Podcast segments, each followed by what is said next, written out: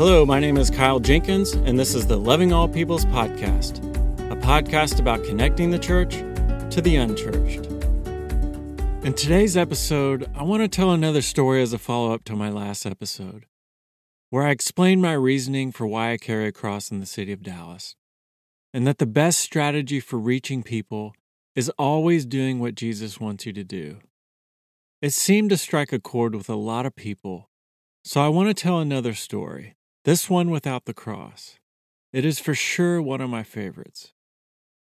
This happened around 15 years ago when our ministry first started working with the sex industry. I didn't know anything about the sex industry and especially sex trafficking. I watched a movie called Trade at the movie theater that was about sex trafficking and it totally broke me. I remember after the movie ended, I just wept. And this incredible sense of go came over me. I didn't need to know how.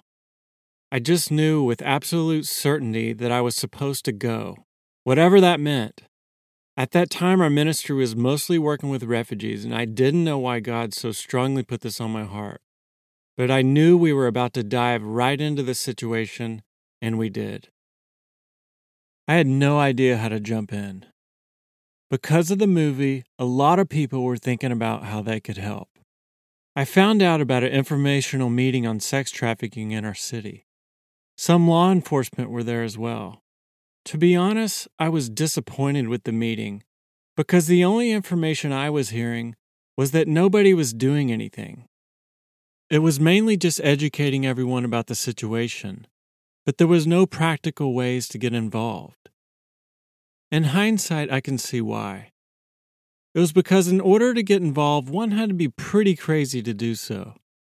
I say that because at the time, prostitution meant brothels.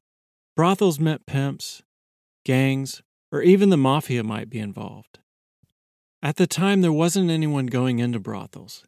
Even law enforcement really didn't have a handle on what was happening inside those brothels. I know this because we worked with law enforcement. There wasn't any plan, there wasn't any strategy, and nobody had any idea where to go from here. But I knew God had told me to go, so I stood up in that meeting and passionately said something to the effect that I don't know what I'm doing, but I'm going to do something, and you can join me if you want. It was very blunt, and I didn't know it had any effect. To my surprise, after the meeting ended, several people surrounded me, just desperate to do something too. Long story short, a couple of those people, by faith, quit their jobs and joined our ministry team, and we just went for it. Talk about faith. That takes a lot of faith to not only commit to working in the sex industry with absolutely no plan, but to quit your job and even move. That's faith. And that's how our team to reach women in the sex industry was formed. Let me first start off and say we didn't know what we were doing. This was at a time before people really started getting interested in reaching sex trafficking victims. So we also didn't know any other ministry, church, community coalitions, or even law enforcement doing anything at the time. So we had to figure it out on our own. For many months, we researched the sex industry in Dallas. We were shocked in what we found hundreds and hundreds of prostitution ads in our city, dozens and dozens of brothels in our city. Brothels posed as massage parlors, in homes, apartments, and even in the middle of shopping centers. Of course, some were more obvious looking, and they were in rundown parts of our city. It was so obvious you wouldn't believe how they got away with it. But sometimes they weren't as obvious, but they were in plain sight. We found brothels near churches and shopping centers, and even brothels in normal looking neighborhoods. They were everywhere. On top of that, there were also dozens of dozens of strip clubs. Who was doing anything about this? Who was going in and reaching these women in these brothels and strip clubs? The sad reality was mostly nobody, and especially when it came to brothels. After we did our research, as a team, we just dove right in. Again, we had no idea what we were going to do. At first, we would just sit in our office and ask God to show us what to do. I think he showed us many times, but we were a little hesitant to go into brothels, to say the least. What was behind those doors? Were there dangerous gangs and even mafia behind these operations like in the movies that we had seen? Where were the pimps? Yes, these things are a reality, and yes, there was fear. But the love God had for these girls blew away that fear. He gave us so much love for these women that we started not to fear, even our own lives. I've said it before, but not fearing anything is actually really freeing. We didn't care about the pimps or the mafia. We knew God was with us and we were willing to die for these women. I know that sounds crazy, but God's love got in us, and His love is powerful. As we started going into brothels, we didn't know what to say or what to do. Our goal for our team of women was to start and establish relationship with the women in the brothels. But we literally couldn't get past the front door. We tried everything. Can we pray for you? Do you have any needs? Can we help you with anything? Do you want to learn English? Can we fix anything for you? Can we do any landscaping, painting, cleaning? We offered food. I mean, we went in for months, did and said just about everything. All the practical things didn't work. The routine was go up to the brothel front door, knock or ring the doorbell, say anything we could come up with, and basically they would say they were not interested, or we would literally get the door slammed in our face. We got rejected every time. We were actually getting comfortable with being rejected, and that just made us even more bold.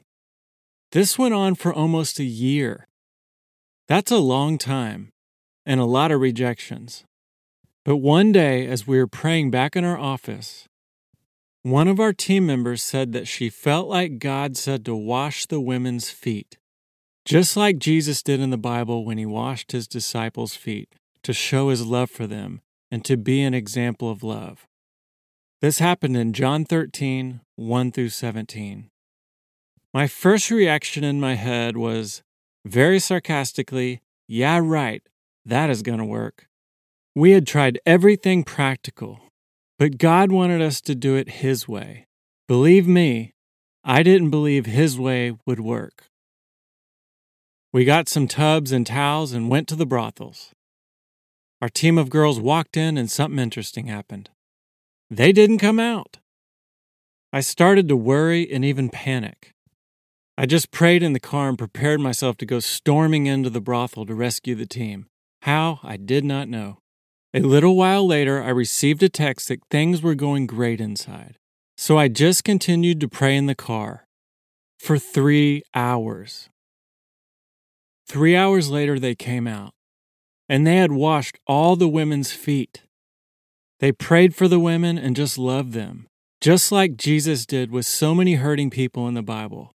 I was completely shocked. That same day, we went to another brothel in another part of town. Surely the same thing wouldn't happen twice with a totally different brothel. Well, guess what? The same thing happened. I couldn't believe it. We were truly experiencing a miracle. What an amazing feeling to be right in the middle of a miracle.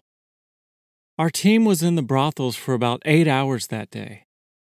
Offering to wash the women's feet got us into many places in the following months. Our team would go in and wash their feet and tell them the story of Jesus washing his friends' feet and pray for them. There were many tears, many lives touched. Relationships began to establish. All because one of the girls on our team had the courage to believe God. Our team of women even started going into strip clubs and doing the same thing with the same results. Our team even started giving women free pedicures. Managers would just let our team in. Now, these were low income strip clubs. These were dirty, scary looking places. Really scary. I remember meeting with a strip club manager in his office in the back of the strip club. It was like a movie where people don't come out.